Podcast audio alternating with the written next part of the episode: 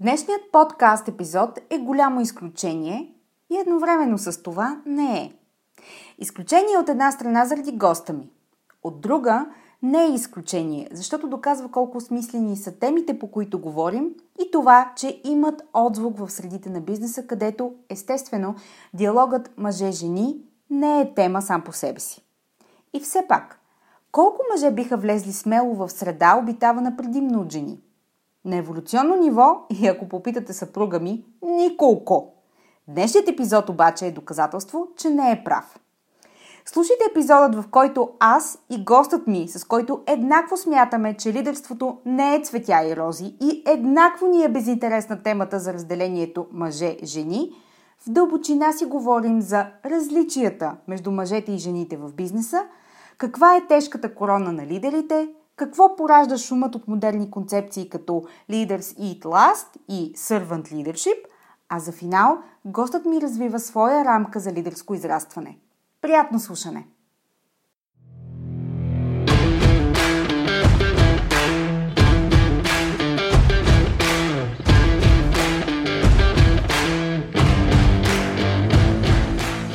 Добре дошли в Women Speak Leadership – подкастът посветен на жените лидери в корпоративния менеджмент и бизнеса. Аз съм Анета Сабова, основател на медийно-консултантска компания Успешни жени.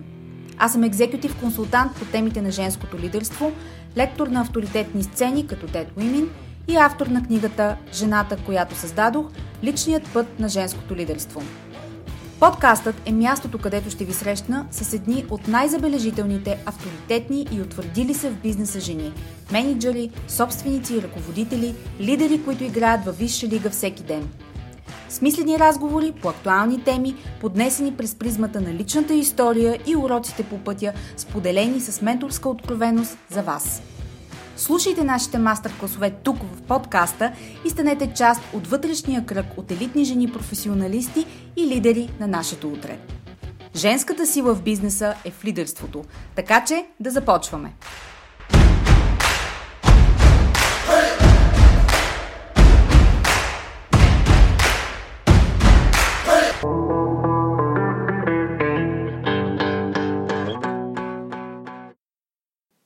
Здравейте в новия епизод на подкаста Women Speak Leadership, единственият български бизнес подкаст, посветен на жените ръководители и лидери в компаниите и организациите. Днешният епизод е доста плътен от към теми и въпроси, в които се потопихме смело с моя гост Асен Цонев. Асен е ръководител отдел управление на проекти и част от лидерския екип на Карготек. Когато Асен ми писа с предложение именно той да бъде гост – Имах идея какъв искам да е нашият разговор и сега мога със сигурност да заявя, че практичната полезност, която извадихме, различната перспектива, дадена от страни от човек, който в крайна сметка не е като мен, а е различен от мен, това може би е най-ценното, което вие като слушатели ще си вземете. Този подкаст ще провокира гледната ви точка, ще даде осъзнаване, което да стимулира апгрейд – и също така ще имате възможност да видите себе си през чужди очи. Моят гост вложи много от себе си, за да даде практическа полезност, така че ще и се насладите. Сега, преди да премина към разговора ни днес, ще дам известен контекст. България е държава, в която жените са привилегировани. Казвам това с ясното съзнание, че има жени, за които това не е така – но като общество, ниво на зрялост, култура и еманципация имаме много какво да научим държави като САЩ, например. Често в интервюта ме питат защо в България няма стъклен таван. Няма, защото по времето, в което в най-развитата економически държава, САЩ, жените са постъпвали в колеж или университет, за да си намерят съпруг, баба ми е работила в учреждение и е получавала заплата извън дома – от историческа гледна точка, богатите момичета не са работили, женили са се. В социалистическа и бедна България обаче, повечето жени са работили. И това е създало навици. След години тези навици са срещнали отворени възможности и немалко ролеви модели и ето го отговорът на въпроса. Смеем се днес на жените строгарки и заварчици, но благодарение на тях днес има жени CEO-та в България и няма стъклен таван. България е общество, в което жените са равнопоставени, даже в много случаи са водещи. Но това не означава, че са еднакви с мъжете. И обратното. В 21 век много бързо се опитваме да заличим разликите помежду си като индивиди. Жените сме първи на тази опашка в стремежа си да не бъдем обвинени, че търсим привилегировано отношение. В нашите възприятия това граничи с несправедливост, архаичност и дискриминация, пък дори и била тя позитивна в наша полза. Няма жена, която да подкрепи еднозначно въвеждането на квоти за представителство, например. Тя просто ще докаже, че е по-добрият избор. Ако не, ще опита пак. Ако пак не бъде допусната, просто ще намери начин да изгради нова врата в полето. Това е начинът на мислене на жените в България, в бизнеса и в професионалните среди. Също така, днес е безкрайно политически некоректно да говорим за мъже срещу жени или обратното.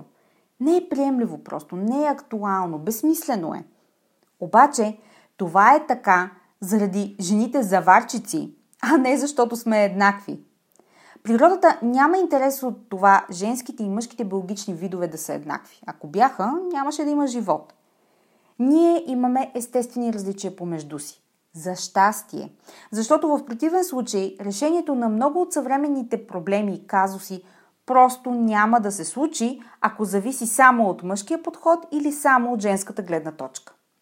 Дали жените в лидерски роли са по-добри от мъжете, също е безсмислен въпрос, защото няма еднозначен отговор. Някои са.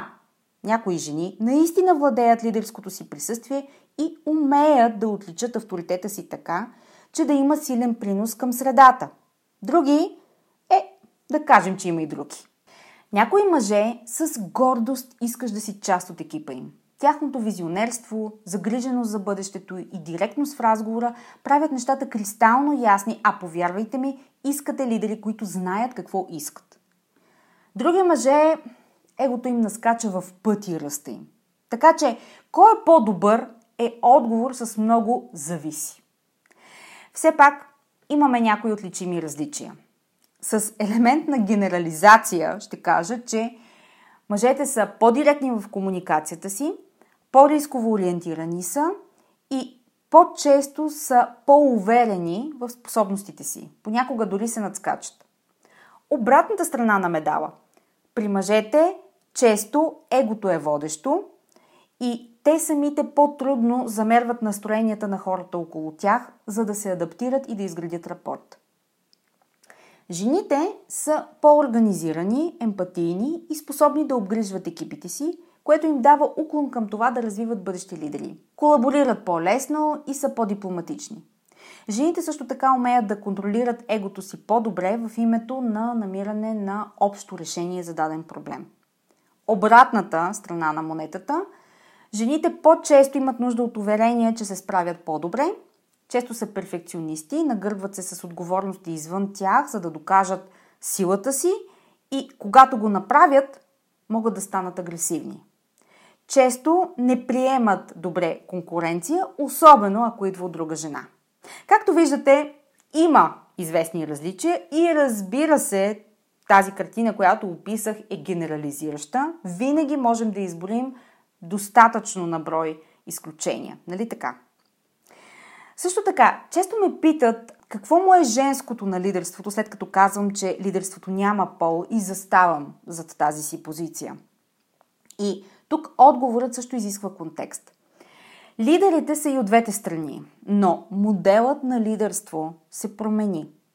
Ако преди години всички виждахме лидера като авторитет, като компетенции, като еднолично управление с много ограничен достъп до него, това беше моделът и за жени, и за мъже. Днешният лидер е отворен, достъпен, налага му се да общува адекватно на много нива, да е склонен да се вслушва в гледната точка на другите, да замерва пулса на средата и хората в нея, да търси добруването на общността. И мъжете, и жените ще трябва да се подреждат в еднаква степен по този модел, ако искат да бъдат адекватни и силни лидери на своето време. Въпросът е, че първият модел е стереотипно свързан с качествени характеристики, които предимно мъжете носят, а вторият изначално съдържа черти в поведението на жените. Лидерството днес може да се каже, че е женско, не защото има повече жени лидери, или защото жените са по-добри лидери, или защото трябва да се дава повече шанс на жените, а защото средата търси умения, които стереотипно, традиционно жените като цяло в по-голямата си част носят по природа. В резултат на това се стига до тази генерализация и дори клишизация, ако мога така да кажа, че говорим за женско лидерство, но то е просто типаж модел. Ако тези качества не бъдат развивани в правилната посока, нямат стратегия за тяхното прилагане и не са интегритетни с ценностите на един човек, все едно не сме казали нищо за лидерите мъже или жени. И така, днешният разговор е поставен в тази рамка – не можах да не попитам Асен защо и как е преборил личното си предубеждение, за да даде шанс на подкаста, преди да прецени, че си струва. Ще чуете какво казва той в разговор ни. Това е директна обратна връзка за моята работа, дадена напълно прозрачно и обективно, с риск да не ми се хареса, което за щастие не се случи. Също така, Позволихме си се съвсем да генерализираме в известна степен, но разбира се, при всеки процес или явление, когато се обсъжда в мащаб, това се случва и изключения има. В лидерството, когато говорим за мъже лидери, за жени лидери, естествено това ще се случи по същия начин. Един епизод, който е едновременно провокация, перспектива и се слуша с отворено съзнание от всички. Приятно слушане!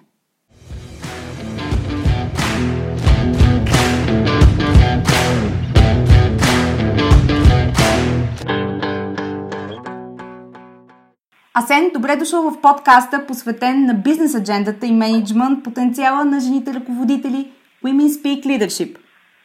Здравей, Нета. Много ми е приятно да съм част от а, подкаста и ти благодаря за поканата.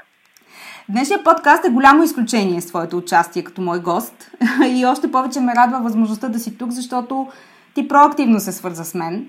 Сега, да. кажи ми, какво те накара да не подходиш с предубеждение към една медия, която подчертано работи с нишова тематика, като присъствието и изграждането на а, жените в ръководния менеджмент в компаниите и очевидно е насочена към женска аудитория.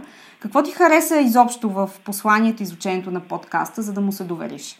А, като цяло, а, темата за лидерските умения и лидерството е нещо, което ме привлича като категория от а, човешкото познание. Попаднах на това съдържание случайно в LinkedIn а, в началото, ако трябва да съм напълно честен, успя да провокираш нали, някаква част от а, така предубежденията ми, но, но в последствие, като се запознах с, а, с а, конкретно подкаста ти, а, видях неща, които а, ми направиха така доста положително впечатление. Едното от тях е, а, че не се придържаш към конвенционалните теми, развенчаваш някои клишета, както аз ги наричам, и доста автентично съдържание произвеждаш, според мен лично на много високо ниво.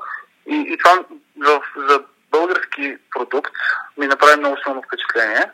Отделно, това, което ме провокира е, аз лично смятам, че пола а, няма, няма значение за, за лидерството и ми стана по-скоро любопитно къде, къде намираш ролята на пола в, лидерство, в лидерството. И, и общо взето, да, успя да ме заинтригуваш с, качеството на съдържанието, ако трябва да съм напълно честен. Ти си от хората, които всъщност слушат подкаста. Най-малкото за сверка на часовника. Кажи ми малко, а, сега това беше а, рискован ход от моя страна, защото можеше да получа в ефир обратна връзка, която да не ми хареса и щеше да се наложи да я управлявам. А, имам опит с това, но си беше рисково. Ами, аз нямаше да се свържа с теб, ако, ако няма положителна обратна връзка. Смисъл такъв, а, а, има много неща, които мен лично ме провокират а, и смятам, че не са на достатъчно ниво. Може да поговорим и за тях и в България, и в световен мащаб. Смятам, че а, литературата и темите са малко експлуатирани, в, специално в тази област, доста чувствителна и а, айде да не отвличам разговора, да карам по твоя план, но а, много ми е силно положително мнението за това, което правиш. Да. Използвам възможността да ти кажа благодаря. Кажи ми сега малко повече за твоя професионален път, за да дадем време на слушащите ни да си изградят представата за теб. Кой си ти? Точно да, като от гледна точка на контекст за това, за което ще си говорим. Ами ключовото дума при мен е управление на проекти. Аз от а, 2007 година под една или друга форма се занимавам с а, това нещо. В началото, разбира се, като част от проект, с течение на времето се сертифицирах, започнах да водя проекти, по-нататък програми, към момента нали, портфолиа. А, Длъжността, която вземам в момента е, аз съм част от а, така ръководния екип на Центъра за споделени услуги на Карготек и също времено ръководя офиса за така наречения Project Management Office или офис за управление на проекти. Това е корпоративната ми страна. Тоест, доста линейна кариера, доста а, скучна, съм чувал също така определение. А, не съм скачал от, от така една област в друга много. А преди това съм завършил в Англия и се, и се върнах всички 2007. Така че корпоративната ми кариера, ако трябва наистина най-кратко да обобщя, се състои в това. Като хобита, така, както аз ги наричам професионални хобита, съм част от advisory board на една българска фирма, която предоставя такива услуги за изграждане на центрове за споделени услуги и предоставяне на динамичен капацитет експертно, на експертно и по-високо от експертно ниво, което а, всъщност моят фокус там е да изградя вертикалата за управление на проекти като сервис, as a сервис услугата. Друго мое професионално хоби е, занимавам се като любител, искам да подчертая дълбоко с коучинг, кариерен коучинг за project менеджери. И другото нещо, което може би ще е интересно, в течение на кариерата ми много често ми се е налагало за различните работодатели да започвам от начало или да създавам офис или, или да съм първия, първия служител в отдела. Така че имам някакъв опит с а, така създаване на тип услуга и... С, с стартъп майндсет. Ами...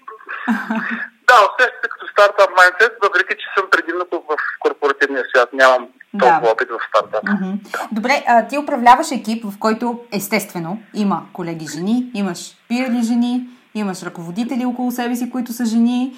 Както да. ми каза в предварителния разговор, имаш и дъщеря, която се опитваш да управляваш. нали? се, да. Да. Сподели, успяваш ли а, в последното и след малко си поговорим вече а, за бизнес а, страната на, на жените в екипа ти. Кажи за дъщеря ти, справяш ли се с а, менеджмента там? Така, ти започваш с най-трудния въпрос. Смятам, че като родител мога да дам още повече, така да ти кажа, да. отбор. Чисто времево съм доста, доста ограничен. А, смятам, че се справям добре. Много уважение добих а, спрямо процес на отглеждане на деца, след като имам такова. Доста ме респектира. Още се възстановявам 9 години по-късно.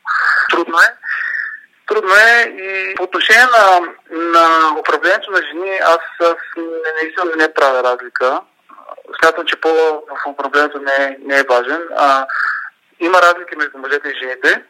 Нали, със сигурност, иначе нямаше да съществуват като отделен пол, въпреки че има хора, нали, които твърдят, че има повече от един, повече от два пол. А, аз смятам, че за целите на бизнеса и за целите на лидерството това, това не е от значение и не бива да бъде обект на така фокусиран, фокусирани дискусии. А, разбира се, това е моето мнение. Можем да го дискутираме по-нататък. Аз мисля, че категор... Аз мисля, че категорично в България средата, особено м- бизнес средата, не предполага активно водене на този диалог и някакси не ни е интересен, не ни е смислен, не придава никаква стойност, не води до никакви заключения и затова бих казала, че както нерядко ме питат в различни интервюта, а, има какво да научим някои от най-развитите държави в света в това отношение. Но като си говорим за, нали, за, факта, че все пак ние жените като професионална реализация, вие мъжете като професионална реализация има известни, известни различия, искам да те попитам, може ли от позицията си, в която си в момента, да споделиш, кои са качествата на твоите колеги жени, които всъщност допринасят към бизнес средата и бизнес климата? Да кажем в екипа или по време на дискусия или по, при работа в проекти, както вие а, имате такива. Кои са онези неща, които всъщност допринасят към а, средата, колектива, резултатите? Можеш ли да отличиш такива качества? преди да не се опитам да избегна от въпроса, просто искам да създам малко контекст. Естеството на моята работа е, аз работя с относително малък брой хора. Нали, екипите са под 10, около 10 човека. ако го сравниш това с хора, които са operations менеджери, където имат 300-400 човека, които индиректно репортват нали, към тях. Така че тук а, бройката е по-малка и зрелостта на съответните хора и като сеньорите, и като житейски опит е относително по-висока. И това в много голяма част от случаите улеснява работата с тези хора. Аз много рядко съм имал проблеми, чисто people management related проблеми с, с тях. Доста зряло поведение. Това, което, което съм забелязал като, като положителни черти, а, е, че обикновено жените, аз или, или е моя късмет, или това е някаква нали, статистическа реалност, са доста амбициозни и доста съвестни. Тоест, моето наблюдение е, че една жена много рядко ще подцени извършването на дадена задача, дали да и коства много. Виждам огромно старание, виждам огромно желание за работа. Мъжете са по-склонни да, от това, което аз съм виждал, пак подчертавам, някой път да подценят някой детайл. А, другото, което специално за нашата професия много ме впечатлява, е способността за не го казваме фоллоуап, не знам, проследяване на, на, на дадена задача във времето. А, това идва много естествено и е страхотно качество, което, което много често, нали, хора, които го нямат, казват, нали, то това е low level такъв скил, един вид, един ти само проследяваш таскове, само че нали, всички неща се случват на база на проследяване на тези задачи, така че това е доста, доста критично умение. Не са, клишетата, които съм чувал, с които не съм непременно съгласен, нали, а, липса на стратегическо мислене. Аз съм получавал доста добри съвети стратегически от членове на екипа, които са жени, т.е. те са доста чувствителни, доста проницателни. така че аз лично на база на моят конкретен опит не мога да извлека нещо съществено като, като разлика. Знаеш ли, наскоро в а, едно интервю ме попитаха, ако имаш една критична ситуация, мисля, че в последните 18 месеца всички имахме доста, не една, критични ситуации. Да. Но ако а, бъдем а, изправени пред дадена критична ситуация, ще реагират ли мъжете и жените различно? Как, а, как виждаш ти а, тази съпоставка помежду ни? Имаме ли различен подход към критични ситуации, кризисни такива? Ако трябва да отговоря разлика жена-мъж и да генерализирам, според мен зависи много от индустрията. Разбира се, ние говорим за корпоративния mm-hmm. свят, тип knowledge, knowledge економия, така, економика базирана на знанието. Не сме на фронта на войната и така нататък, такъв тип критична ситуация. Там смятам, че мъжете чисто така на базата тестостерон могат да отреагират по-добре. В една деликатна критична ситуация, като така, е свързана с корпоративния живот, също не мога да, да, да дам превес. Нали? Много зависи до, до индивидуалния характер. Виждал съм жени, които реагират изключително адекватно. По принцип, стандартният отговор на една жена е по-неагресивен и по-стремящ да запази нали, добрия тон, докато някой път повечето мъже а, реагират малко по-бурно. А, също така, ние много специално внимание в нашата работа отделяме на управлението на риска. В смисъл, чисто от професионална гледна точка. Да. Не е такъв абстрактен риск, а риск по даден проект. И от една страна има професионално изкривяване. Подхождаме нали, заучено към това нещо, чисто като теория на вероятностите. Жените са една идея по така, консервативни в това отношение, една, една идея още по-професионално подхождат, докато мъжете може би имат една идея по, по-хазартна така, а, ориентация в ситуацията. Говорим, хазартна е доста силно казано, нали? когато може би е хубаво някакъв пример да иллюстрираме, да кажем, ако имаме съмнение относно дали нещо ще се случи на дадена дата, може би жените ще положат повече усилия да имат а, план B, C и D, отколкото да кажем един мъж. Но това пак много зависи до, до индивидуалния човек, за който говорим. А, въпреки, че може чисто статистически да има разлика, много зависи от средата, професията, индустрията. Нали, ако работим в авиокомпания, толерантността ни към риски е изключително висока. Да. В, нашата, в нашата индустрия около 40% от проектите се провалят. Ние сме в high failure rate индустрия, т.е. провала е всеки дневие. Има преди микропровал, нали? никой не умира, но все пак от, за нас провала е отклонение от плана и някой път може да имаш няколко отклонения на ден, може да имаш пет ескалации. Нали? Това не е провал, провал, но, но все пак е неприятно. И а, в такъв тип индустрия а, имаш други възприятия и други очаквания за нивото на риск. Но няма, не мога да кажа, че има предимство. Отново в смисъл. Да.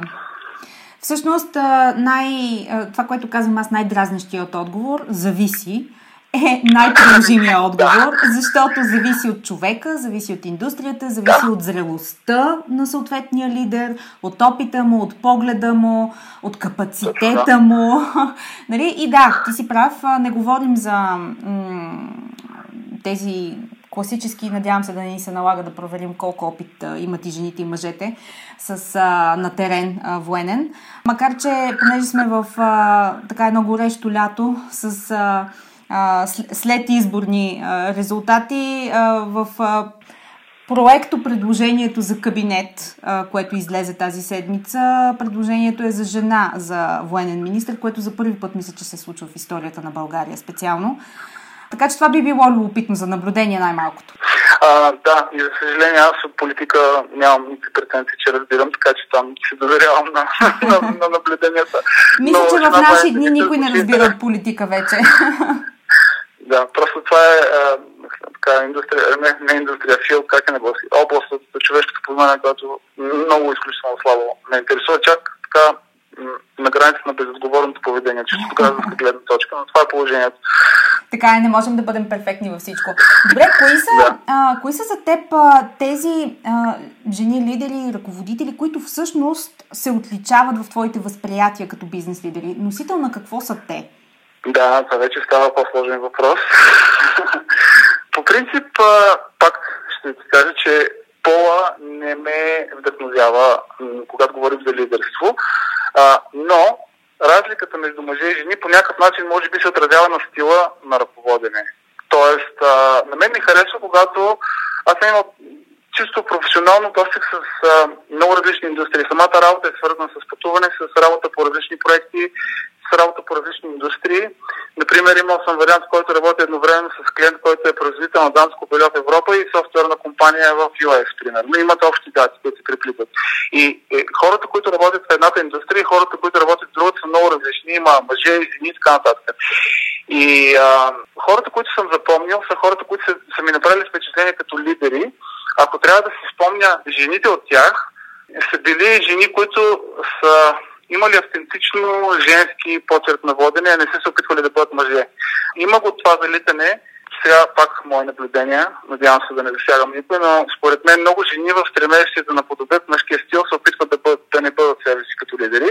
И когато видиш жена, която води автентично и няма проблем с това, че е жена, ти прави впечатление. Сега не мога да, да уточня точно как, но Добре, а това отнема ли от а, силата и от авторитета и като лидер? Как мислиш? Когато тя не е по мъжкия модел на лидерство. Защото нека да не се заблуждаваме. До преди 20 години, когато и аз бях в, започвах в тази сфера, имам предвид в бизнеса, влязох в бизнеса като служител, истински силните ролеви модели и за нас жените, и за мъжете еднакво бяха, а, силният лидер беше носител на подчертано, стереотипно а, свързвани с мъжете качества. И мъжете, и жените, за да бъдат силни лидери, за да носят авторитета, за да се утвърдят, за да израстват кариерно и професионално изобщо, те трябваше да бъдат носители на тези умения. Сега средата се промени, до някъде бих казала за щастие, защото дава възможност за едно наистина разнообразие в а, типажите хора, които допринасят към, а, към средата. И това дава възможност наистина на все повече жени да управляват без да трябва да се преструват. Най-просто казано. Да, Сега, моят да. въпрос е, това отнема ли от техния авторитет, от възприятието за тях, или всъщност вече сме на този етап като общество, в което а, няма да анализираме по този начин нещата? Ако ти върна въпроса обратно, теб вдъхновява ли те, ако примерно на заседателната маса някой стане и ти удари по маска и ти каже това ще го направиш така, защото аз така ти казвам и защото съм лидер. В смисъл, на чисто първата ти реакция, която идва в тебе, каква е? Без значение кой е човек. Да, дали е мъж или жена. без значение дали е мъж или жена, ще имам страхотна мен... съпротива. Не, на, на мен ми става, първо ми става тъжно, после се разсмивам, ако някой, защото ми се е случвало. Това е много елементарен начин да покажеш то не е превъзходство, ти се излагаш в повече случаи. Ние работим в економика, в която трябва да привлечем ценни хора, които се помни от нас. Ако са помни от нас, те имат опции в живота. И ако ти викнеш два пъти, те ще отидат при следващия човек и ти оставаш да си викаш сам на, на заседателната зала. Тоест, това не означава да си роб на тези хора, но нали, има, има места, които трябва да викнеш. Ако си на фронта, измират хора и пет човека те погледнат и чакат инструкция от тебе, може би трябва да дадеш директна заповед. Но това са военните и това са много малка част от индустриите. Когато викнеш на някой човек, който е възпитан с тебе, когато не е критична ситуацията, защото такъв ти е стила, нали, ти имаш проблем, той няма проблем, той ще намери работа, ти няма да имаш качествен служител. И, и от тази гледна точка аз смятам, че това класическото възприятие за налагане и така нататък е доста... Е, самия факт, ако не действа на теб и на мен, двама произволни така, човека, какъв е шанс да действа на останалите хора? А пък, а, за да си ефективен лидер, ти трябва да можеш да вдъхновиш останалите хора. Аз не се вдъхновявам някой като ми вика, нали? Или се държи неуважително с мен. Предполагам, че ти не се вдъхновяваш. И оттам нататък излиза въпроса как трябва да се държи лидера, така че да те вдъхнови. Да, а, откъдето започва цяла една вселена на нов разговор. Точно, да. в... голяма, голяма тема. Голяма тема, която а, би била по-скоро за част втора на разговор да. като нашия. Ако сте редовен слушател на подкаста Women Speak Leadership и резонирате с темите в него, ще харесате нюзлетъра Leadership Notes. Ако не сте абонирани за него, силно препоръчвам да го направите на линка в бележките към подкаста.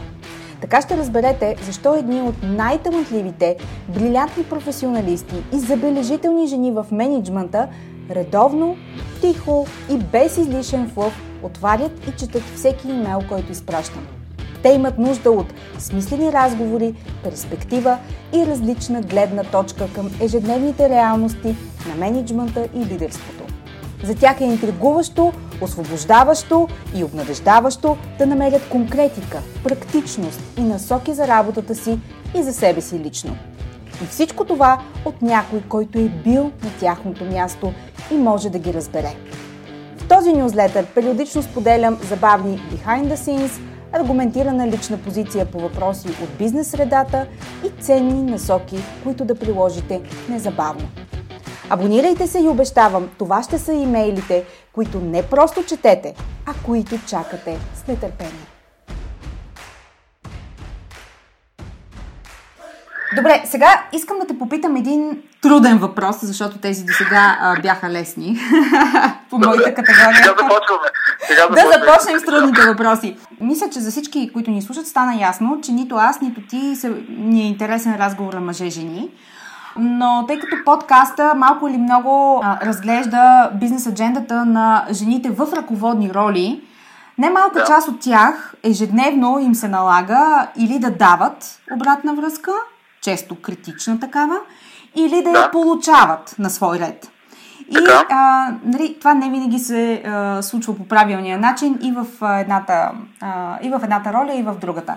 Искам да те попитам, въпреки, че може да има жени, които няма да им е приятно да го чуят и повярвай ми, това прави нещата още по-трудни, отколкото за теб.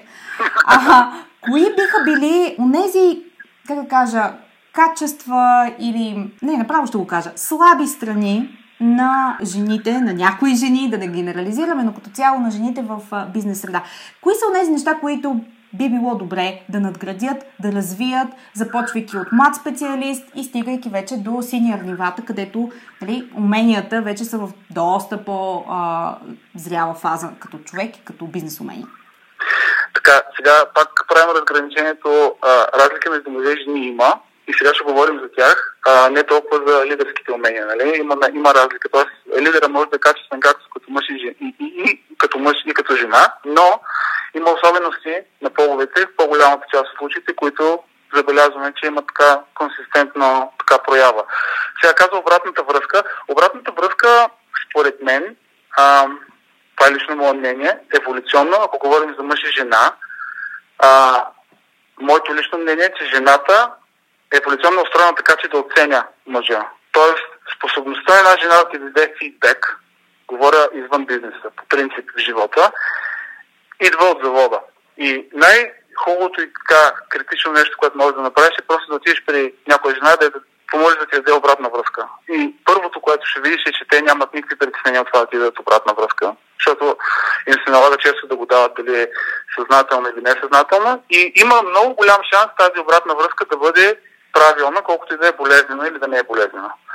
А, има една, не знам дали е поговорка, че ние сме средно аритметичното нещо на, на петте човека, които са в нашето обгражение.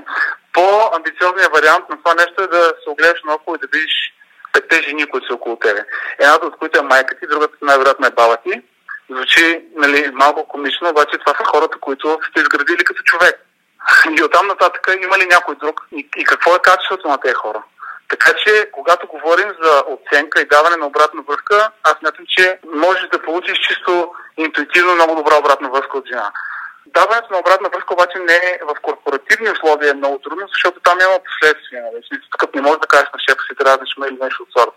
И има хора, които приемат обратната връзка, има хора, които отказват да я приемат. Аз, примерно, много обичам да получавам обратна връзка, защото ми дава индикация къде изпускам нещата. И се опитвам да създам култура, в която в, в, до толкова, доколкото сме възпитани, искам да чуя всичко. Примерно, му, защото хикс е или този. До, до толкова, доколкото тона е спазен и не се така няма емоции, предпочитам да го чуя. И се опитвам да го създам това като модел на работа. Няма сметка да го игнорираш. А, няма значение също така дали тази обратна връзка е реална или не. Тя е перспектива към тебе ти си длъжен да видиш дали тя се повтаря от различни места или е индивидуална, можеш ли да игнорираш и така нататък. Това ти беше първата част от въпроса. Жените са много надежден източник на фидбек. Питайте жените как се справяте в живота. Самия факт дали има жени около вас говори. Те са някаква форма на естествен филтър. Не, не казвам, че го правят осъзнато. Казвам, че имат интуитивно усещане за това дали един човек е добър или не. Кажи ми сега как не. поемат обратна връзка.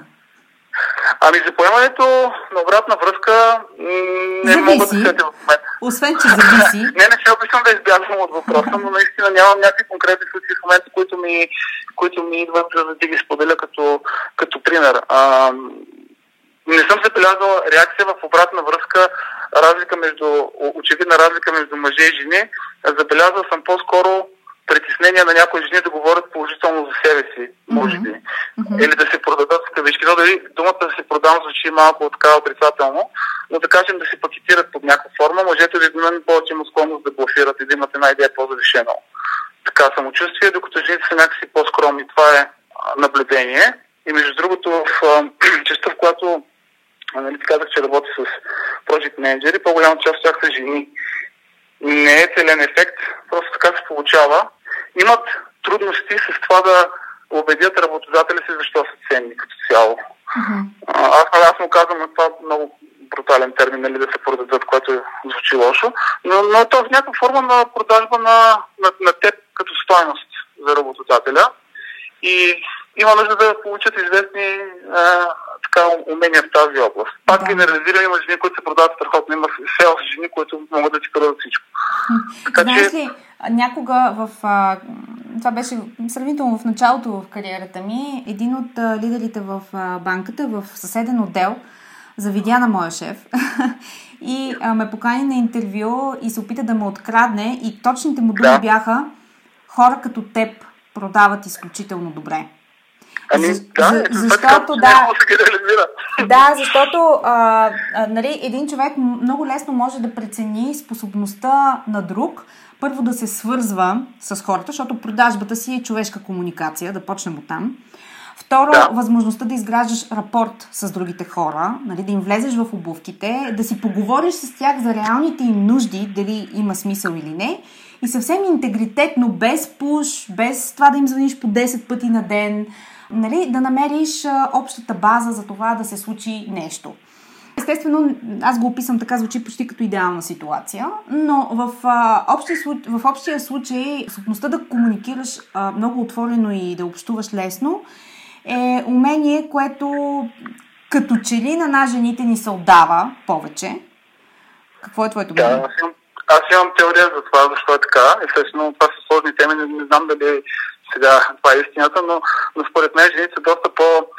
Ако, ако погледнем исторически еволюционно за последните няколко хиляди години, нали, има този момент с физическата доминация от страна на мъжете, просто наличие на мускули. Нали. Това не означава, че са че жените са били потискани под някаква форма, но мускулите са били, да кажем, competitive advantage към за много дълги години. И хората са устроени така, че ако имат сила, ще използват. Нали? Причината ние да животните да ни убиват нас е, защото ние можем да направим обратното. И мъжете са се възползвали от това нещо. А, в момента, а, кой е начин да се противопоставиш на, на така чистата сила в нейната форма под мускули, това обикновено е мозък. И всъщност, да. според мен, голяма част от оцеляването е свързано с началната част на когнитивните способности, т.е. да забележиш кога един човек е досан, да знаеш какво да му кажеш, за да го деескалираш, да можеш да го изманипулираш, да направим нещо без сила. Това са всичко от, отклонявания от, от чистата сила. А, това генетично остава. Ние сме много съвременен мозък, нали, на много старо шаси като цяло. И шасито си работи отдолу. И те, и те неща са като заложби там. Въпросът е дали конкретната жена и нейната среда а, ще спомогнат тя да ги развие. Но ги има там. И една жена е много по-чувствителна на настроение, да забележи. Не ми се е случвало, примерно, да влезна в заседателната зала и жена да ми каже притеснение. Без съм казал нищо, без да, съм е погледнал, просто с момента на отварянето на вратата, тя да. не казва притеснение. Аз не мога да разбера, пример, аз дори не съм е видял още. Да. това, това са неща, които просто не ги учиш, те са ти в тебе. И ти можеш да ги отречеш, можеш да ги приемеш и да се опиташ да ги използваш това полза. И аз съм фен на това да ги използваш това полза, не да ги отречеш и да се потискаш от това. Факт. Това е факт. Да, и е умение, което от тук насетне, дали сега а, вече го пакетират и ни го продават като емпатийност и емоционална интелигентност, но всъщност да. това е умение, което ние а, хората като цяло носим, жените в по-голямата си част, а, и наистина средата в момента, самата бизнес средата го изисква, тя го търси просто. До, до преди години не беше така, но сега е така. И естествено, когато средата търси някакво такова умение, на всички в бизнеса им се налага да го развиват. Някои по-лесно, други с повече а, усилия. Но така или иначе е нещо, което ще се наложи за абсолютно всички бизнес лидери и всички менеджери в а, средата. Искам да те попитам, понеже си говорихме за теб като родител, а пък а, жените обикновено веднага, когато а, имаме жена в ръководна роля, почти веднага и се прикача въпроса за баланса между кариера и а, личен да. живот. А, някога питали ли се те, теб като татко, в смисъл, успяваш ли да балансираш с а, ангажиментите си а, изобщо и как ти се отразява това на теб? Ето, е ясно, че не мога да балансирам, няма нужда да ме питат. А, въпросът, е, въпросът е, че фактите са такива, че в голяма част от случаите жените са тези, които изнасят по-тежката част от отглеждането на детето. Това са моите наблюдения. И им се налага също така на по-голямата част да не правят компромиси с, и с кариерата си. Това е това са фактите към момента. Дали е честно или не е честно, казахме биологично, има разлика. Жената, една от основните разлики между мъжа и жената е да. способността на жената да... Нали, биологична разлика не може да, да се промени поне за сега. Така че това е едно от challenges, така предизвикателствата и също времено едно от нещата, които ги прави специални. Никога не може да сравниш натоварването на една жена с това на един мъж, когато говорим за едно ниво, да кажем, на кариерата и така нататък. На жената винаги се налага да прави повече неща. Факт, това е факт. Няма човек, който да... Сега може да има някой баща, който да е изключение, но като цяло това е реалността. И това става с а, за сметка на личното време и за сметка на компромиси, които се правят жените. Какво, какво според теб се променя сега в средата, така че да, да нагодим себе си към а, възможностите, които средата предлага. Нали, ясно е, преди това жените са правили избор, или едното или другото, или съвместяват двете и стреса, рано или късно си казва думата, или намират някаква формула. Но така или иначе, кое според теб би способствало това преразпределяне на отговорностите, за да се адаптираме към реалностите на 21 век? Защото нали, начина по който баба ми си е гледала децата, начина по който майка ми си е гледала децата и начина по който сегашните жени си гледат децата, нали, очевидно са в съвсем различно време. А, да. И изискванията на времето са различни. Баба ми никога не е била стресирана, искам да те уверя, от а, ежедневието си, независимо, че е права на ръка, нали, не е имала пералня за 2000 лева, например. А в същото време ние сме в пъти, в пъти по-стресирани. Затова, според теб, поглед, поглеждайки отстрани и, и средата, и бизнес комуникацията, и хората в нея, и мъжете, и жените, какво би спомогнало за преразпределение на, на тази отговорност? Културните нагласи ли, бизнес климата ли, начина по който компаниите си организират гъвкавостта ли, защото ти току-що го каза, нали? Факт е, че жените раждат децата. Това няма да се промени, нали? Да. А, така е устройствата. Надявам се да не измислят нещо. Ами, нали, не знаем, в а, техническа революция да. живеем, но като цяло така стоят нещата сега. Да. Ами, от една страна технологията напредва и както ти каза, сега ме е равна за 2000 лева, която първо, нали, аз, моят детски спомен за майка ми беше, че събота се пеляха едни купища дрехи на ръка. Нали? Така всяка събота с това се с, с чистене и, и пране на ръка, което в момента отнема 45 перални по там 30 минути или 45 минути. Сега не уважавам този процес в нашия дни, то пак изисква да пуснеш пералната и така нататък, пак е отговорност, но ефективността се е вдигнала много. От друга страна, очакванията се вдигат много. Тоест, ти даде за пример баба ти, че не те е гледала така, но, но баба ти най-вероятно също така е нямала и този импакт, който ти имаш. Ти в момента се опитваш примерно да създадеш академия и да направиш импакт на ниво развиване на лидерски умения за жени на ниво страна. Така е, да. Баба ти най-вероятно е нямала този импакт. Тоест очакването от тебе, ако си успешна, е много по-голямо. Така че ти печелиш от една страна технология, обаче ти се увеличава още и прешера допълнително от очакванията. И това е някаква безкрайна, нали, колкото повече времето минава, скоростта и сложността се вдигат. Това е факт също.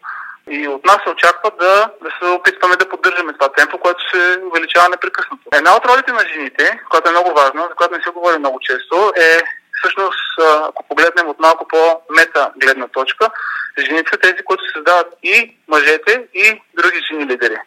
Първите 10-15 години от живота. Тоест, освен да бъдеш ти лидер, ти имаш отговорността да евентуално, буквално да създадеш следващото поколение, което не бива да се омалважава. И това включва отглеждането на нормални, добре възпитани деца с правилна ценностна система и така нататък.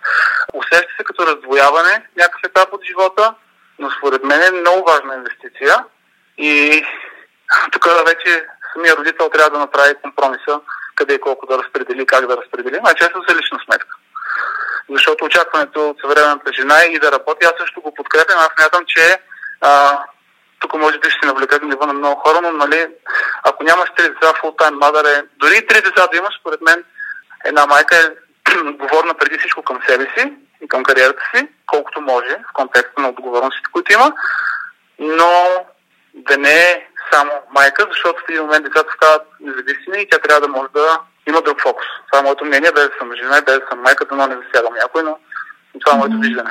Mm-hmm. Понеже си говорим за, и, за, и за децата, и за екипите, и за създаването на деца и на екипи, искам да те попитам, а, нали, трендовете са ясни. В момента активното поколение се измества от милениалите, не след дълго ще дойде така нареченото Gen Z поколение.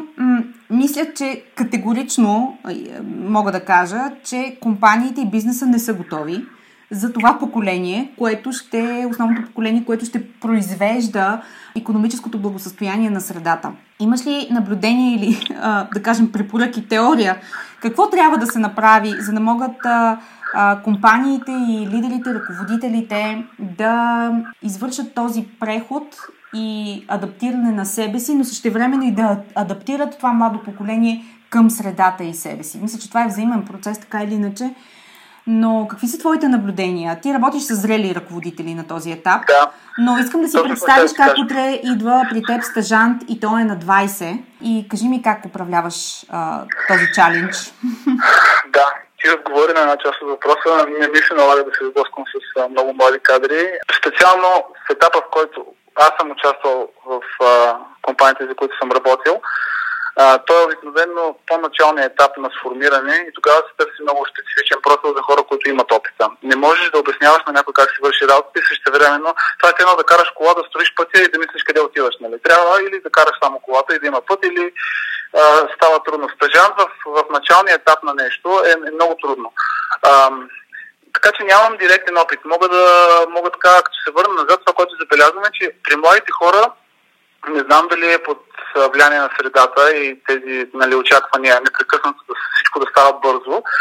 Има едно усещане за entitlement, не знам, за даденост, че, че нещата ще има, примерно, да кажем, присъединяваш към някаква фирма, ще има повишение на края на първата година, след това ще има нещо друго. Тоест, има някакви очаквания, че ще станат добри много бързо. И едно от нещата, които според мен не се променя, е, че за да станеш добър в нещо, трябва да се задържиш това нещо и да го правиш дълго време. А, сега там има теория за 10 000 часа, не знам дали е валидна за всички неща, но, но не става само да отидеш някъде за 6 месеца и да, и да станат чудеса. А, обикновено се изисква години. За да изградиш характер също се изисква да се сблъскаш с някакви трудности. Ти се сблъскаш с някакви трудности евентуално в хода на времето. Тоест няма шорткати според мен в, в развитието и е хубаво, а, освен компаниите да адаптират подхода си, да, и така и младите хора да са с съзнанието, че хубавите неща стават бавно и отнемат време. И то не защото има проблем с тях, защото просто така стават. В смисъл, да. да ти може да забързаш някакви неща, може да подходиш интелигентно, но, но, но пак отнема някакви години. Не е просто. Да, просто зрелостта, зрелостта отнема време за да се случи. И между другото, точно вчера четох едно изследване, което м- коментираше, че младите лидери, които нали, ние ги възхваляваме, казваме, ето той на 30 under 30 е невероятен CEO на феноменална компания и ги награждаваме за това. Повечето направили са на изследване, естествено то е американско, замерили са и резултатите от изследването доказват, че а, така наречените млади лидери, които много бързо са успяли да достигнат до ръководни роли и позиции, а, всъщност едно от нещата, които им липсва е осъзнатост, което е огромен проблем. Защото когато ти си лидер, особено на високи нива, осъзнатостта, способността първо да осъзнаваш средата – Второ, да замерваш температурата и трето, да можеш да предвиждаш а, ситуации, които биха възникнали, е ключово за бизнес аджендата ежедневно. И много от тези млади хора, които наистина до 30 са стигнали наистина върхове, чисто като професионално развитие, всъщност им липсва тази осъзнатост. Да, мога да ти разкажа една интересна история. Първата ми работа в София, като се върнах, беше в посолство на Япония. Там моят шеф беше японец и си говорихме с него за японската култура. Нали? Всеки ден беше културен шок, нали? и за него и за мен, защото аз нали, съм млад с български така менталитет, той доста по-възрастен от мен беше. Стана ясно в разговора, че за да стигнеш определени позиции и в бизнеса, и в неправителствения сектор в Япония, трябва да си над, примерно, да кажем, да си на компания над определена големина над 60 години. И аз тогава много се шокирах и викам, добре, ти до 60 години какво правиш, реално погледнато и така да, евентуално ако демонстрираш качества и след наличието на тази възраст. Защото се счита, че тогава ти нямаш житейски опит, който е по-важен от това да разбираш индустрията, в която работиш. За да можеш да вземеш отговорно решение и да застанеш за него. 60 години или нещо това беше. Това, нали, Културен шок. Трябва да си говори, че дължината на живота не е измерител за качеството, но при всички положения при кратък живот няма как да се сблъскаш, колкото и да е труден с нещата, които един 60 годишен човек минава на високи обороти. Абсолютно така че това е положението. Така.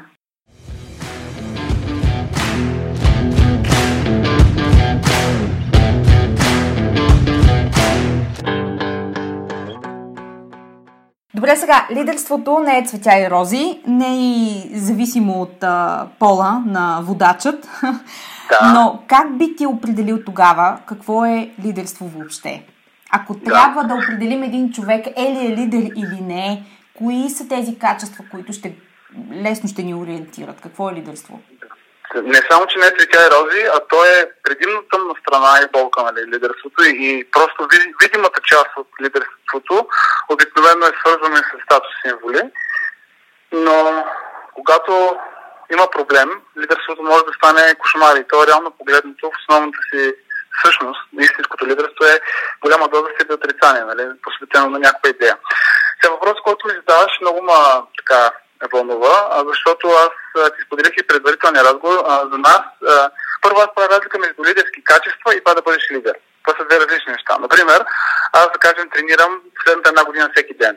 Ходя на някакъв, някакъв спорт, опитвам се да заделя малко време. Това обаче не ме прави атлет под, под никаква форма. Нали? Това ме прави човек, който тренира всеки ден по няколко минути. А, не ме прави ветлалова. Сега, ако бягаме а, с човек, който не е тренирал, най-вероятно ще издържи по-дълга дистанция но това не означава, че съм атлет. Това не означава, че съм лидер. В голяма част от практическото приложение не ти се налага да бъдеш лидер. Тоест, ти можеш да си перфектния project менеджер с определен набор от лидерски умения. И ще си се справиш перфектно. А, повечето хора, като им кажеш лидер, те си представят Ивет Лавова. И казват, о, няма как тя има специална генетика, тя има ресурси, с които аз не разполагам и се отказват директно и остават. Не е нужно да си Fortune Top 100, 30, преди 30 и така нататък. От там нататък, но това, което забелязваме, е, че липсва обективно разбиране за това, какво е да си лидер, което е много тъжно. Най-тъжните разговори, които съм имал, са били с хора, които са или професори, или преподаватели по менеджмент или по лидер, или по, по лидерски умения. То се почват едни, примерно да кажем, доста субективни мненията. Аз ти казах и предварително, предварително разговор, един тест, който винаги правя, питам хората, вдигнете се ръката, ако се самоопределяте като лидер. Всички дигат ръката в някаква област. И после им казвам, оставете си ръката вдигната, ако може да обясните кратко ясно какво означава да си лидер. И и с голяма част от ръцете падат. И тези, които оставам, ги питам. Обясни на 10 годишно дете какво ти прави лидер. И се почва. Трябва да си висок, трябва да си красив, трябва да си умен, трябва да си асертивен, а, трябва да си по-добър от хората, които управляваш. Най- най-комичното нещо, което съм чувал е, явно има такова определение, защото много хора са писали по темата. Менеджерите правят това, което е необходимо, лидерите работят с сърцата на хората. Даже mm-hmm. мисля, че някой известен човек го беше написал добре, значи тогава сърдечните хирурзи би трябвало да са в центъра на лидерските умения, защото те директно работят с сърцата на хората. И има доста емоции и доста социален натиск на това да... Просто е секси, звучи думата много привлекателно на хората. Без да си дават пълната ясна сметка какво е това. Сърцето, примерно, е една, един от най-елементарните органи в тялото. И ние му приписваме способност за взимане на решение. Взех това решение с сърцето си. Той ме накара или тя ме накара да взема това решение с сърцето си. Това не е сериозно изказване. Смисъл, то предвижва кръста в тялото си. Всички решения, дори най-глуповите се взимат мозъка. Това не може да бъде определено за лидерство. Разбира се, това ми влияе на сърцето. Или, добре. И един от практически, едно от практическите неща, които правя, с хора, които искат да развият лидерски умения, е да дефинираме кои са основните области, които те трябва да развият, за да започнат да развиват лидерски умения и в някакъв етап, ако те искат да станат лидери. Това са да имаш визия, номер едно, да имаш комуникационни умения над определено ниво, номер две, да имаш последователи и да развиеш характер. Това са четирите основни предпоставки да започнеш пътешествието, а дали ще стигнеш да бъдеш лидер или не. Искаш, може да минем набързо по някои да, от тези. Нека, нека да минем а, по тях, защото това са четири ключови елемента, които да. м, нали, за теб, фок, когато насочиш усилията и фокуса си върху развитието им, потенциала това да израснеш като лидер а, наистина а, би бил голям и мисля, че ще е много практично, ако ги обсъдим да. като параметри. Добре, да почнем с визия. Болезнено, болезнено практично е и е нещо, по което можеш да работиш всеки ден когато имаш един или два часа свободно време, защото ти нямаш един месец да се посветиш на изследване на темата обикновено в нашето ежедневие. Ами обикновено това, което прави следното. Представяме се, че влизаме в, примерно, в един замък. И в този замък, в централната стая има една, има една стая, в която има четири врати. Това са четирите категории, които споменах. Малко издадах изненадата. Четири врати, които са заключени. За да отворим се, и нека да приемем, че ако отворим четирите врати, ще, ще добием балансирана представа за, за, на практическо ниво, на всекидневно ниво, какво означава да сме лидери. Първата врата е визията. Визията е картина. Значи способността да виждаме картини или да имаме въображение, по друг начин казано, е първата и може би най-важната врата, която трябва да отворим или да отключим, за да тръгнем по пътя да станем лидери. Сега, изисква се въображение, не всички картини вършат работа. Най-важният въпрос за картината е дали кой е с тази картина. Но повечето хора имат мечти, които са свързани с тях самите. Аз да си купя по-нова кола, аз да имам по-голяма парада или там каквото навълнува материално. Това не е лидерската визия. Лидерската визия обикновено е външна. Тоест в картините, които виждаме, трябва да са свързани с определен брой други хора. Примерно, искам да спра глада в Африка. Няма нищо общо с мен.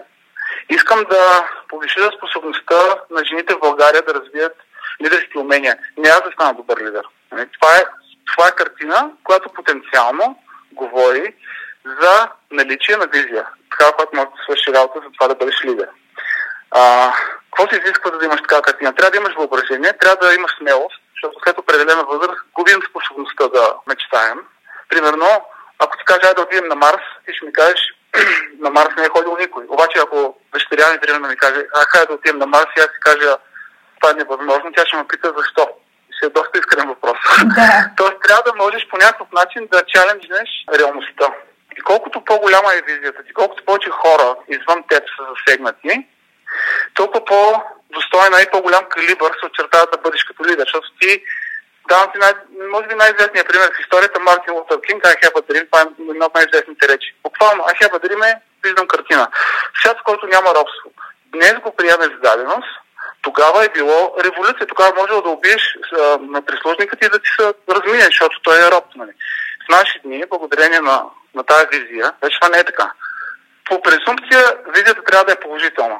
Хитлер също има визия за Европа и за света, но това не може да бъде лидер, въпреки че отговаря технически на параметрите, но, но това е отрицателна визия. Тоест, трябва да е нещо положително, свързано с благосъстоянието на голям брой други хора. Няма нищо общо с пола. Ти имаш визия като жена, аз имам визия като жена. И двамата може да мечтаем да отидем на Марс. Това няма нищо общо с нашия пол. Няма общо с способността ни, способността ни да видим реалност, която не съществува в момента. Това е първият елемент. Как се тренира това нещо? Отваряме вратата, виждаме стаята, тази стая има ли някаква визия вътре или няма? На шпаклопка да маска ли или имаме някаква визия? В твоя случай, примерно, на база на съдържанието, което виждам, има нещо в тази стая. То може да се промени до година, но имаш визия.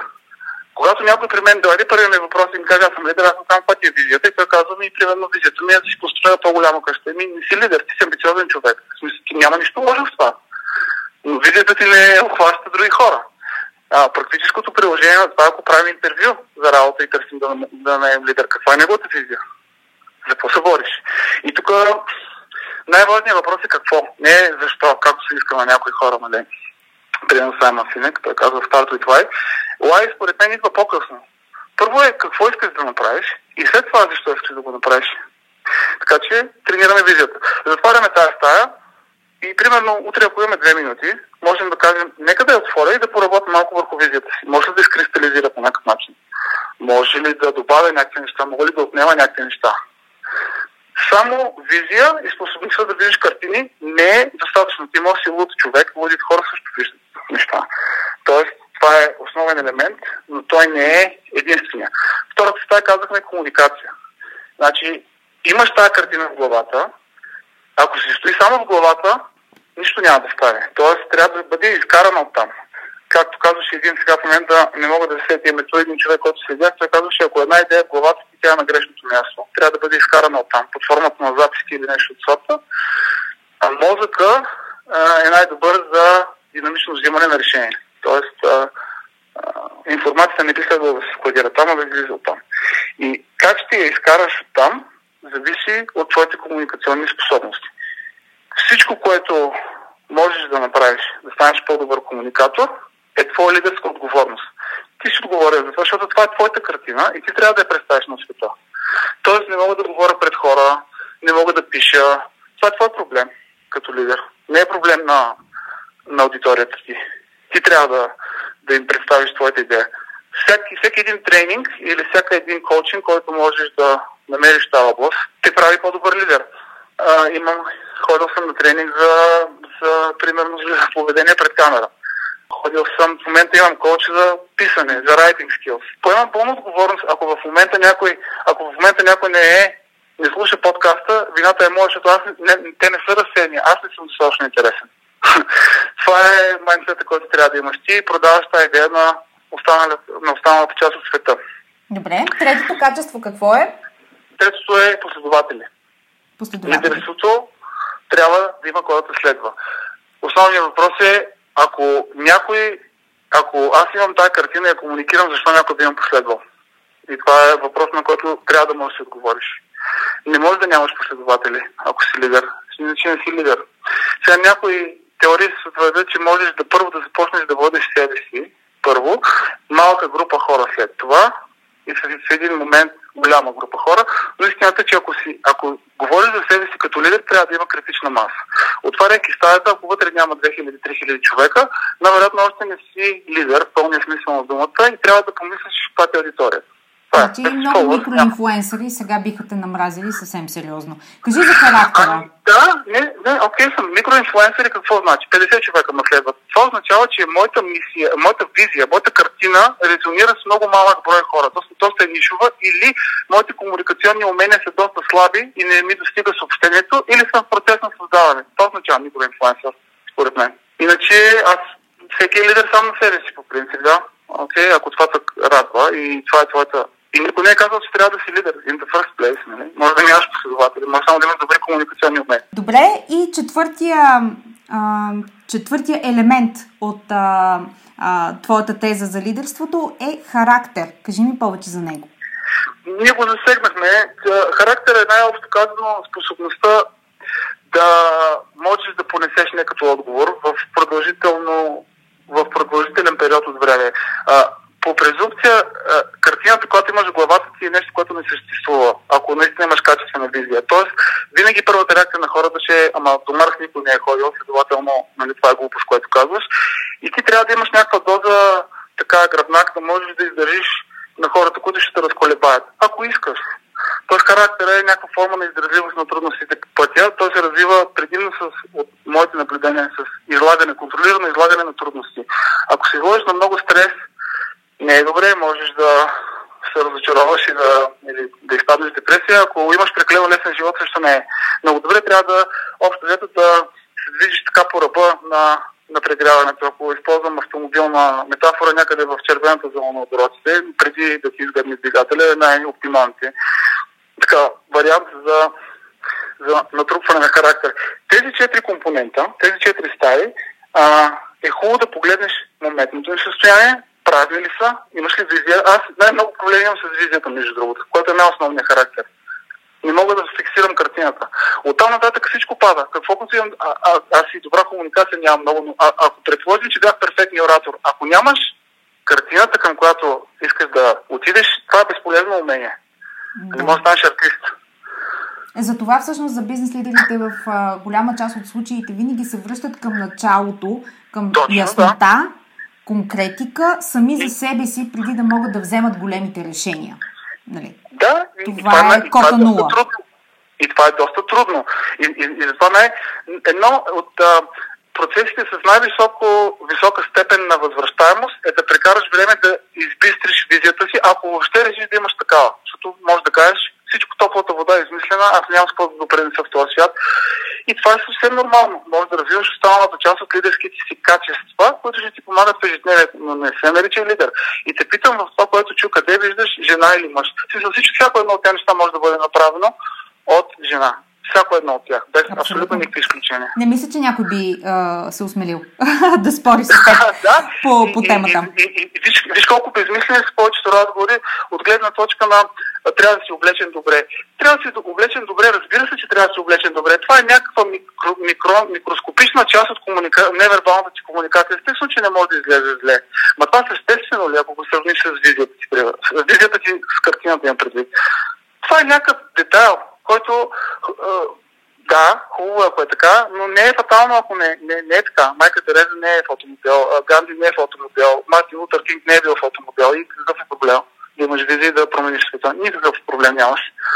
Говорейки се за лидерството а, днес и нали, вече дефинирайки тези четири елемента, Искам вече на финала на разговора ни да, да поговорим за някои от най-модерните концепции в а, лидерството, които се налагат и се разпространяват днес. А, още в началото на разговора с теб си говорихме, че доста шум а, има в системата. Въобще думата лидершип се превръща в а, спам дума.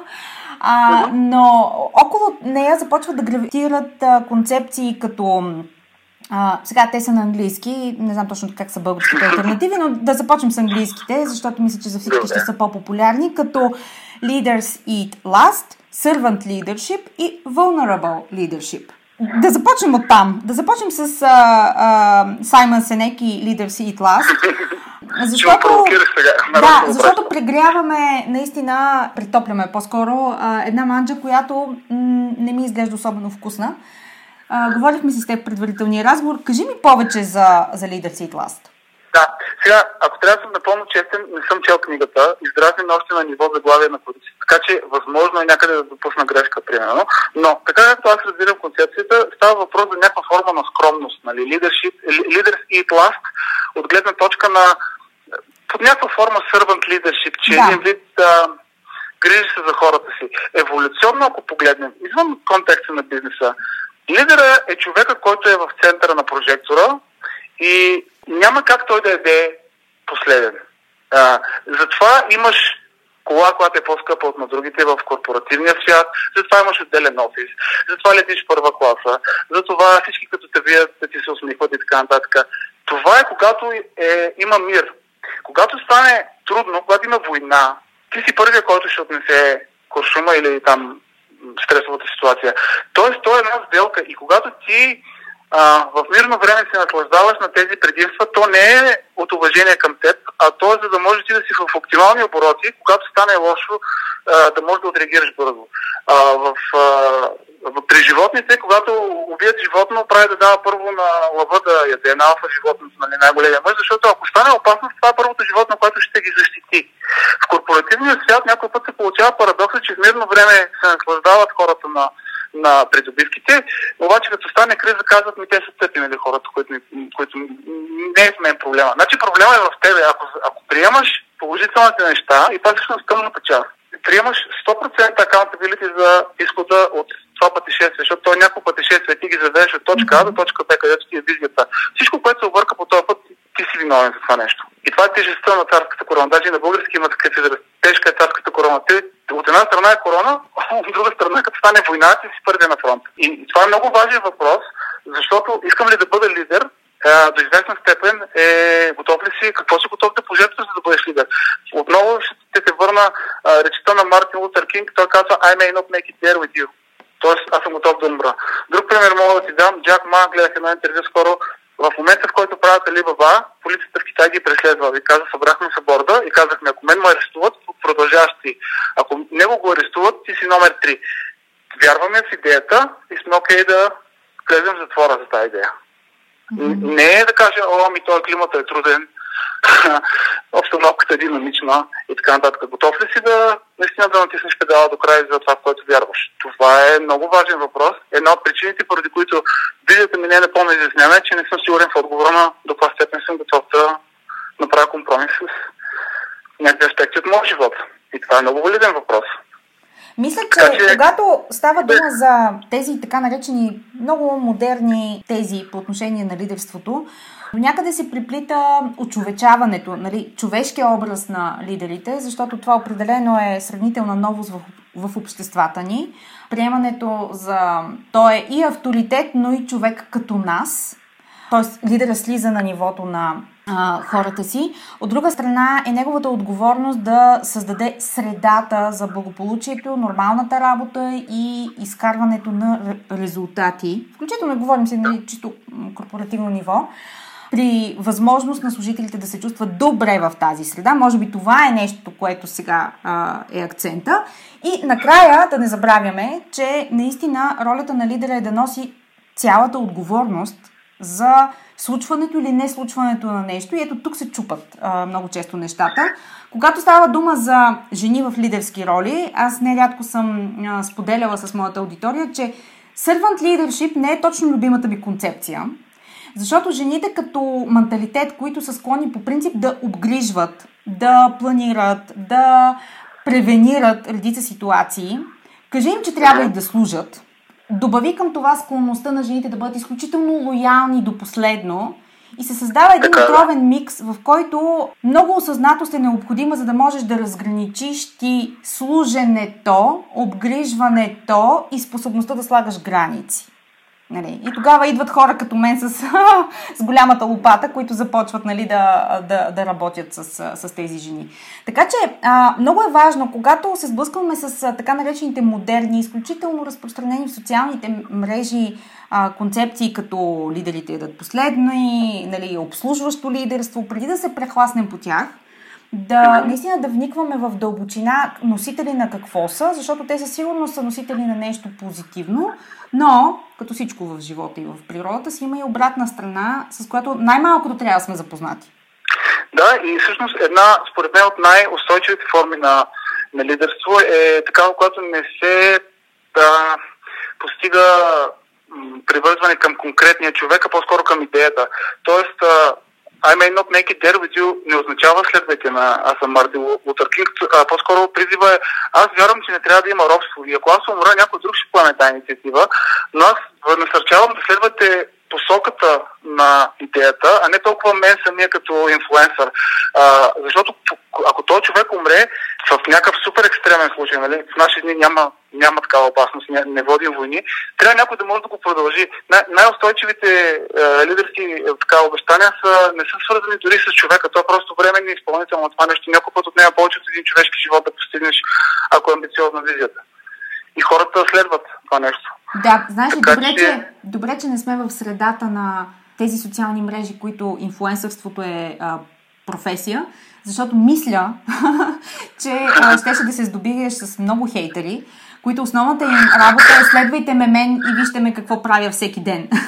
нали? А, всеки си го интерпретира по различен начин. Аз по принцип съм имал много тежки разговори с хора, които са много така остро реагират на някои от нещата, които казвам. Аз нямам, нямам проблем да си променя мнението, ако някой а, ме убеди в обратното. Даже с удоволствие бих си го променил, ако някой открие така някаква а, друга перспектива на нещата. Това са въпроси, които ме интересуват много живо от практична гледна точка. Ме ме интересува как мога да стана аз по-добър лидер или по, да развия по-добре лидерските си умения, така че ежедневно да си върши по-добре работата. Ако някой ми даде съвет как да го направя, ще бих го изслушал много внимателно. и бих изпробвал това, което ми казва и бих взел решение на база на това дали работи, а не дали ми хареса. Добре, Асен, в края на нашия разговор предстоят Rapid Fire Questions. Предварително не сме ги обсъждали с теб, така че може би ти си един от малкото гости, които влизат изцяло неподготвени в а, този Fireside чат. Така че, готов ли си? Да, бе. За тази изненада. Да, очаквам, че ще има ловки, но...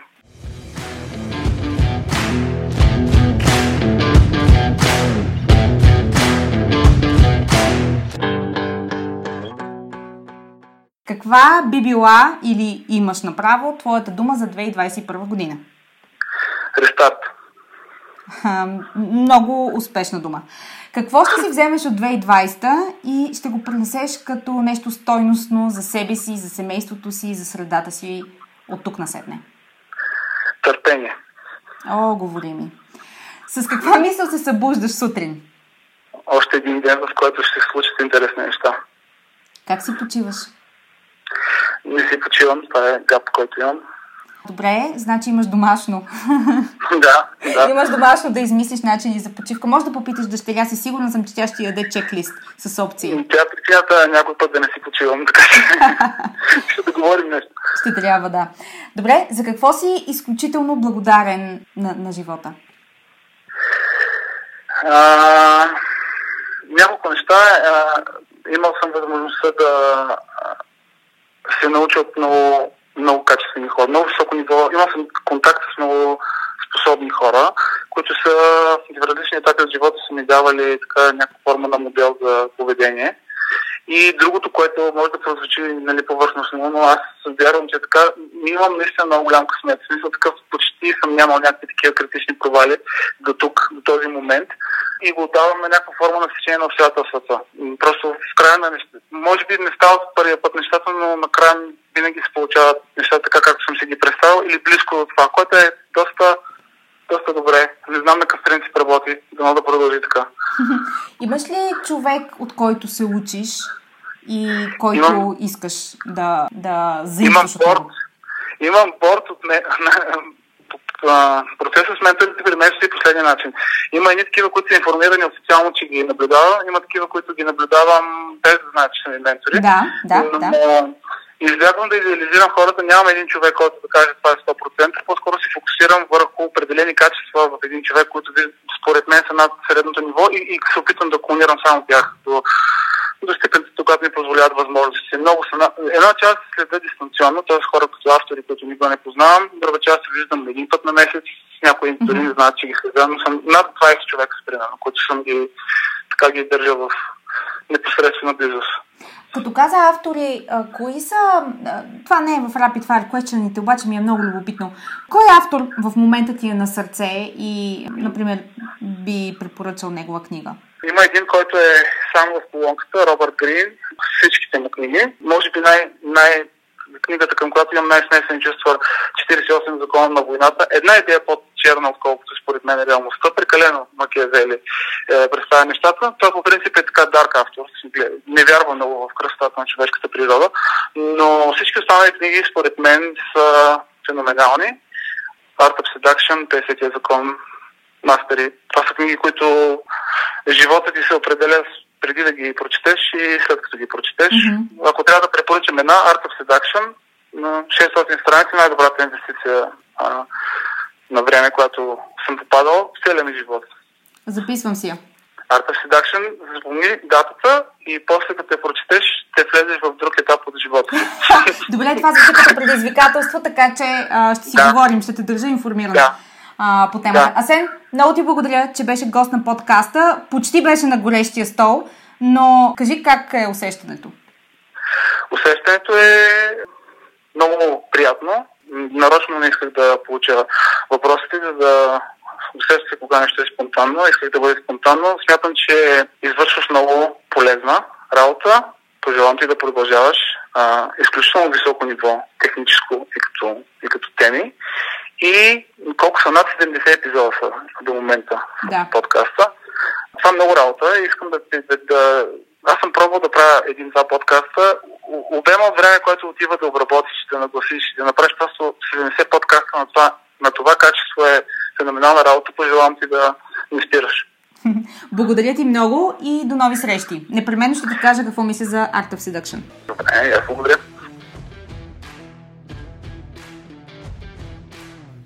Благодаря ви, че слушахте този епизод.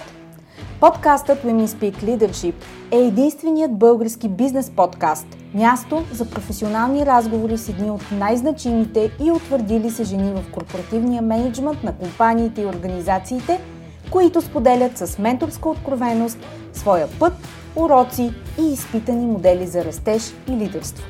Ако този епизод резонира с вас и вашата адженда – ако ви е донесъл полезни прозрения и практически насоки, които да приложите незабавно в работата си, споделете го с други жени от вашия калибър, които имат нужда от разговори на професионално ниво. И нека бъдем заедно в този сплотен вътрешен кръг от жени лидери от ново поколение. До нови срещи!